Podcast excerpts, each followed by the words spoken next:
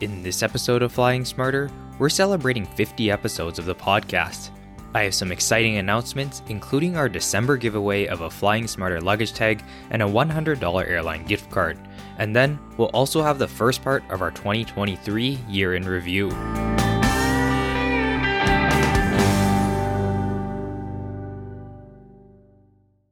Welcome to episode fifty of Flying Smarter, the podcast that explores the fascinating world of air travel to help you become a smarter and savvier traveler.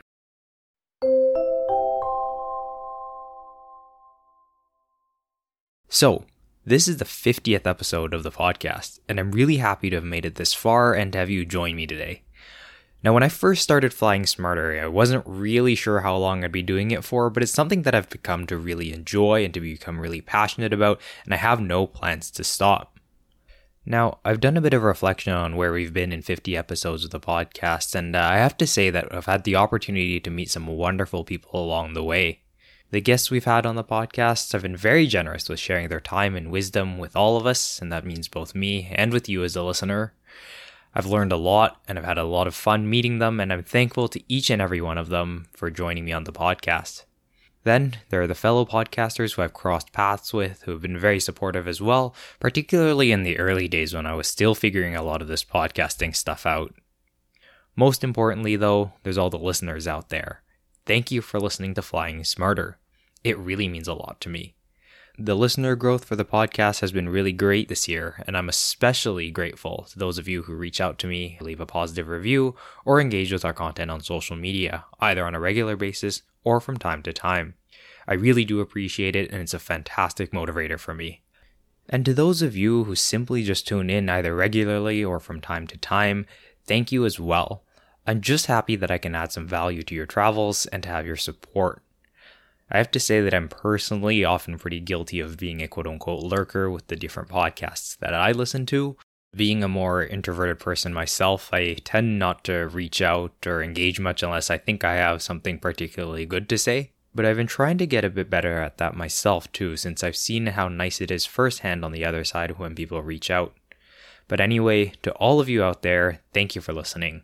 Whether we've become friends from the podcast, or whether you simply tune in to learn something new about air travel from time to time, I can't overstate how appreciative I am of your support. Now, I've kind of been hyping this episode up for a little while and teasing a few special announcements, so I'm going to try to live up to that promise now. I have three announcements in total. I'll share the first one now, and the next two throughout the episode.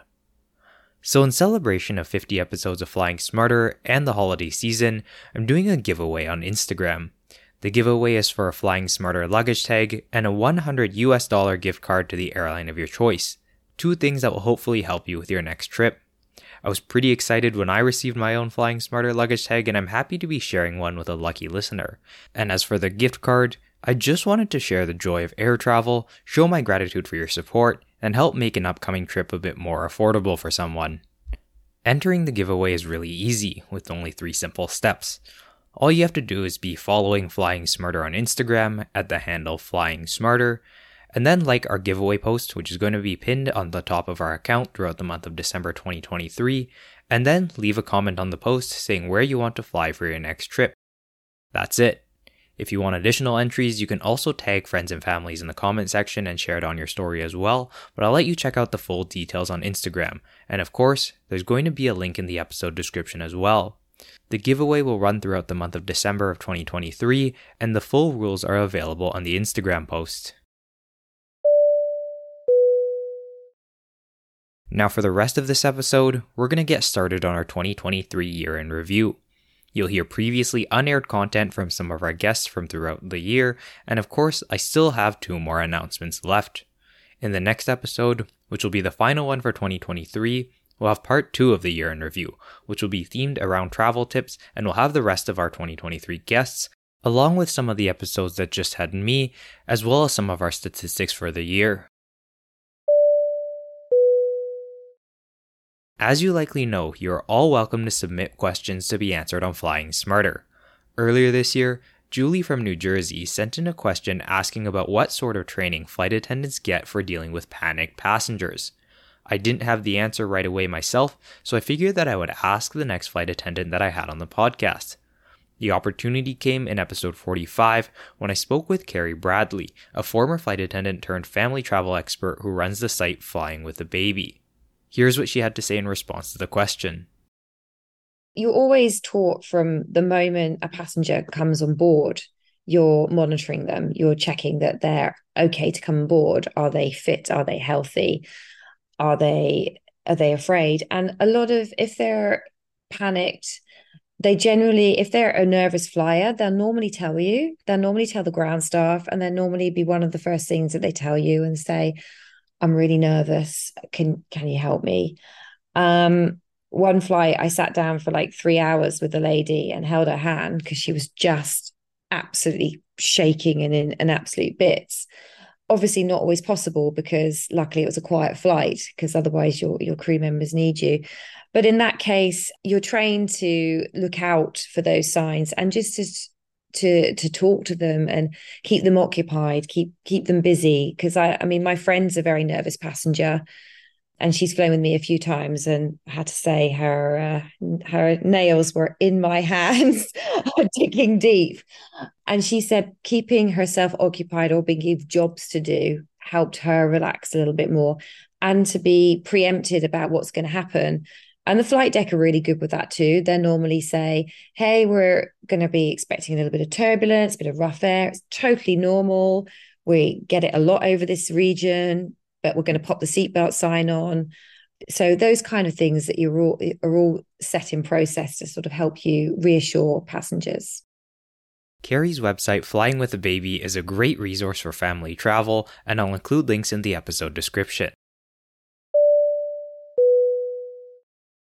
Time for announcement number two. Starting with the first episode of twenty twenty-four, Flying Smarter is going to have a new intro at the beginning of each episode. What I currently have is kind of just me saying two or three sentences about what's coming up in the episode, played over some background music, but I've always wanted to have something a bit more professional sounding. Along with the new intro, the music for the outro at the end of the episode will also be changed to match. I'm quite excited about all this, and I'm happy to share a preview with you now. Here it is.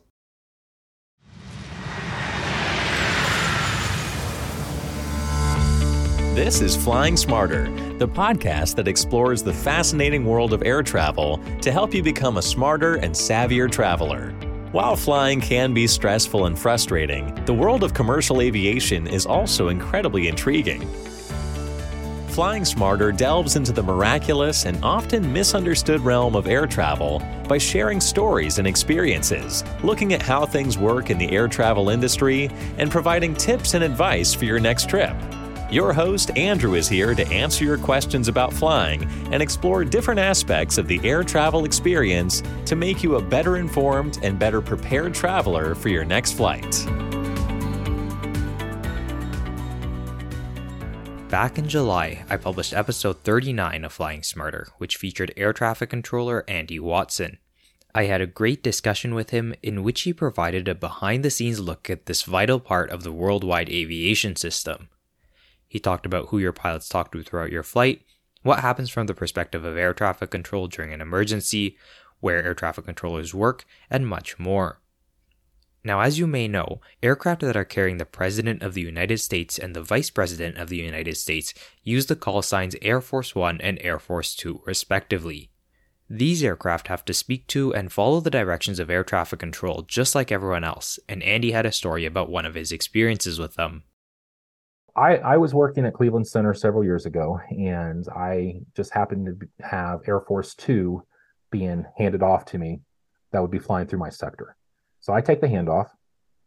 They've already been climbed up to their altitude out of Detroit on their way to Columbus, and I they check on my frequency, and I say hello. And the cool thing about Air Force One, Air Force Two, those pilots, they are absolutely top-notch. Never had a, an issue with those guys, just fantastic to work with. And this day was really no different, just going along, and I wasn't too busy, just going along my business. Well, I end up given the crossing restriction to cross fifteen miles north of a certain fix at ten thousand feet. And what that does is it allows them to get level to go into the top altitude of Columbus Approach but they miss the center sector of, at Indianapolis Center is what it is. So it gets them underneath Indy straight into the side of Columbus Approach's airspace. So I, I issue that, that clearance, the pilot takes it back. And the one thing that controllers are very good at is noticing when things are different than what they normally are. So everybody else that flies that route typically starts down at a certain point. Well, Air Force Two this day is staying level. They could still make it. I mean, they could do a higher descent descent rate and actually make the restriction, and that's fine.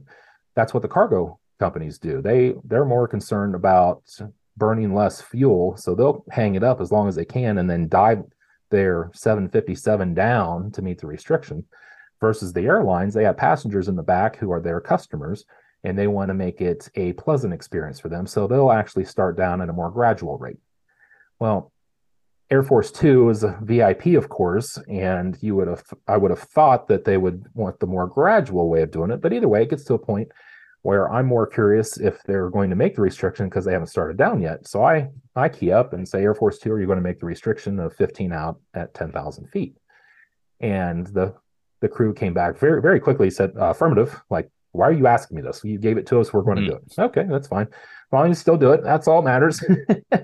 And they, um, then a few minutes later, all of a sudden they come back. It was probably one to two minutes later. They come back and say, yeah, Senator, we're not going to make that restriction, but we're starting down now. I say, Roger, turn turn left heading zero nine or zero, descend maintain one zero thousand, because even Air Force Two has to have permission to go into Indianapolis Center's airspace, right? So at that point, I get on the line to Indianapolis Center and I point the aircraft out saying, I'm going to, uh, they're descending the one zero thousand, we'll be turning either back to that intersection or just to the airport. And they approve that, and then I get on the line to Columbus Approach, and it's called an A P R A C is what we call it. It's approval request, and we just say A P R A C, Air Force Two, descend on one zero thousand, direct to the airport. And he said approve, so then I go back on the frequency, and I tell the pilot that same instruction, and uh, then I switch him over to Columbus Approach's frequency, and as they're, and then they apologize and and uh, go on their merry way. So, uh, yeah, even Air Force Two has to be pointed out and handed off properly. Otherwise, they get turned out and get that, that uh, penalty vector just like everybody else. Andy has a book called The Pilot's Guide to Air Traffic Control, which offers a rare glimpse into the hidden world of A T C, offering hundreds of pages of real-life stories and designed for anyone from the airline passenger without enough legroom all the way to the professional pilot. You can learn more about Andy and his book at A T C andy dot com. Also in the summer, I talked with aviation writer, photographer, and video producer Joey Gerardi about the Essential Air Service, or the E A S, and regional flying more broadly, and that was in episode forty-two. I don't know of anyone more passionate about the topic, and he had tons of knowledge to share. The Essential Air Service provides air connectivity to small communities all across the United States, and it's particularly fascinating to me because of the unique airports and the unique airline experiences out there. This clip is for the aviation geeks like Joey and me. These unique aircraft, it's another thing that makes the system great for people that aren't as infatuated with these small cities as I am. It's really the unique aircraft. You know, you're going to fly around the country. You're going to see C R J two hundreds on a lot of these routes, but, you know, C R J two hundred's not that unique. C R J seven hundred, C R J nine hundred, E one forty-five, you know, the Embraer one forty-five. These aircraft, they're good to fly on, but they're not that unique. You know, people fly on them every day, but then you get to some of these smaller cities, or even not even the smaller cities, but then you just get unique aircraft, not only like the Dojet and the Metroliner, but other than private jets and millionaires. And, you know, I'm definitely not rich by any means or have any wealth of any kind. So, you know, I'm not going to be flying on a private jet and renting a jet or even a small propeller plane. And really, these are the only chance regular people like you and I have to fly an aircraft like the King Air three fifty, you know, Advanced Air, and to some degree, Southern Airways Express. They're they're getting a King Air either two hundred or two fifty. I'm not sure. But, you know, these are unique experiences to fly on these aircraft that otherwise, unless you have tons of money and you rent an aircraft yourself, you're not going to be flying on a King Air three fifty and experiencing not luxury, but is definitely a unique experience being on planes like this. Cessna two oh eight, very widely used utility aircraft. Uh, FedEx feeder uses it a lot. Obviously, I'm not a FedEx pilot or a cardboard box going through Amazon, so I'm not going to be on a Cessna two oh eight that often. But, you know, there's a lot of Cessna two oh eights flying around the country. Southern Airways Express, I think they have a fleet of forty or fifty of them, and they hold nineteen of the contracts in the United in the United States, um, including three in Hawaii. So, you know, there's these unique aircraft that you're not going to find anywhere else in the country except on these essential air service routes, because for the most part, they're not going to be profitable when you're flying them without subsidy. You can find Joey and his work at aviation news website airline geeks dot com and on X or Twitter, Instagram, and YouTube under Gerardi Aviation. Now for the third special announcement for episode thirty. I want to formally introduce the Insights section of the Flying Smarter website. This is where I share written content, including articles about different aspects of air travel, stories from my own travels, and supplementary content to the podcast episodes. I've actually been publishing things there for a while now, so some of you may have noticed it, but I've never formally introduced it or announced it anywhere. Examples of things you'll find on there right now are stories and photos about my first time flying Ryanair, and my experience taking Porter Airlines' inaugural cross-country flight, as well as a piece about two interesting boarding and deplaning methods that I've used in my recent travels, which is a nice supplement to episode forty-eight, the one all about how we get on and off planes. I'll keep publishing content on there, and I invite you to check it out from our website menu at flying smarter dot com, or you can get to it directly at flying smarter dot com forward slash insights. Now, back to our twenty twenty-three guests.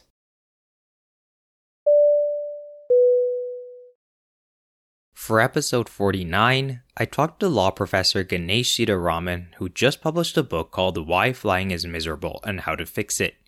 He shared his insights on the state of air travel from a governance and regulatory perspective.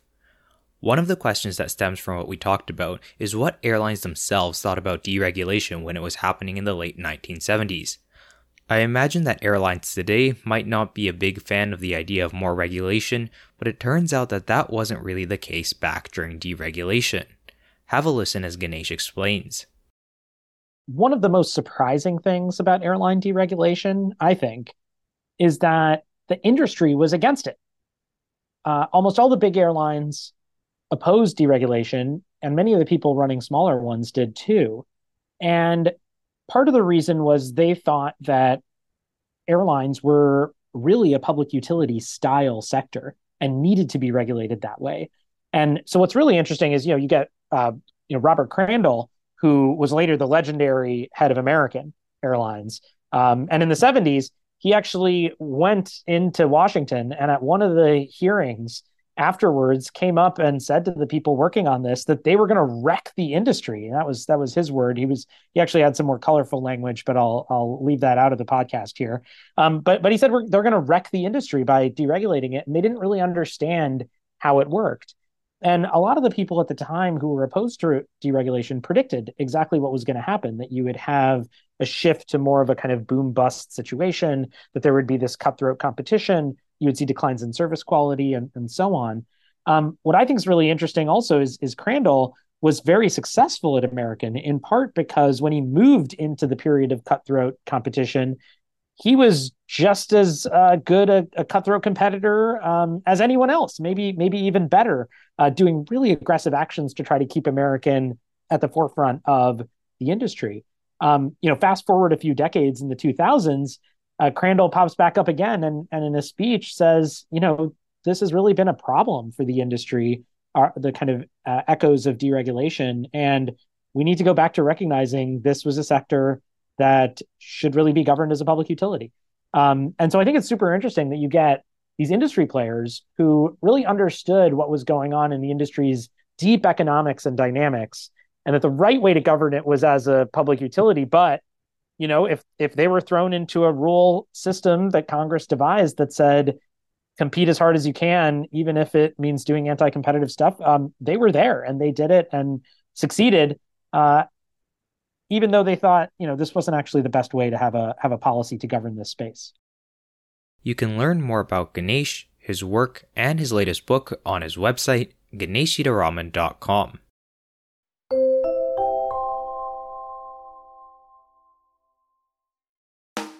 That brings us to the end of episode fifty of Flying Smarter.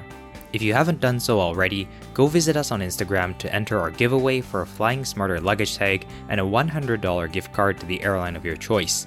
And then stay tuned for the next part of our twenty twenty-three year in review in the next episode. Thank you for listening, and I'll talk to you again soon.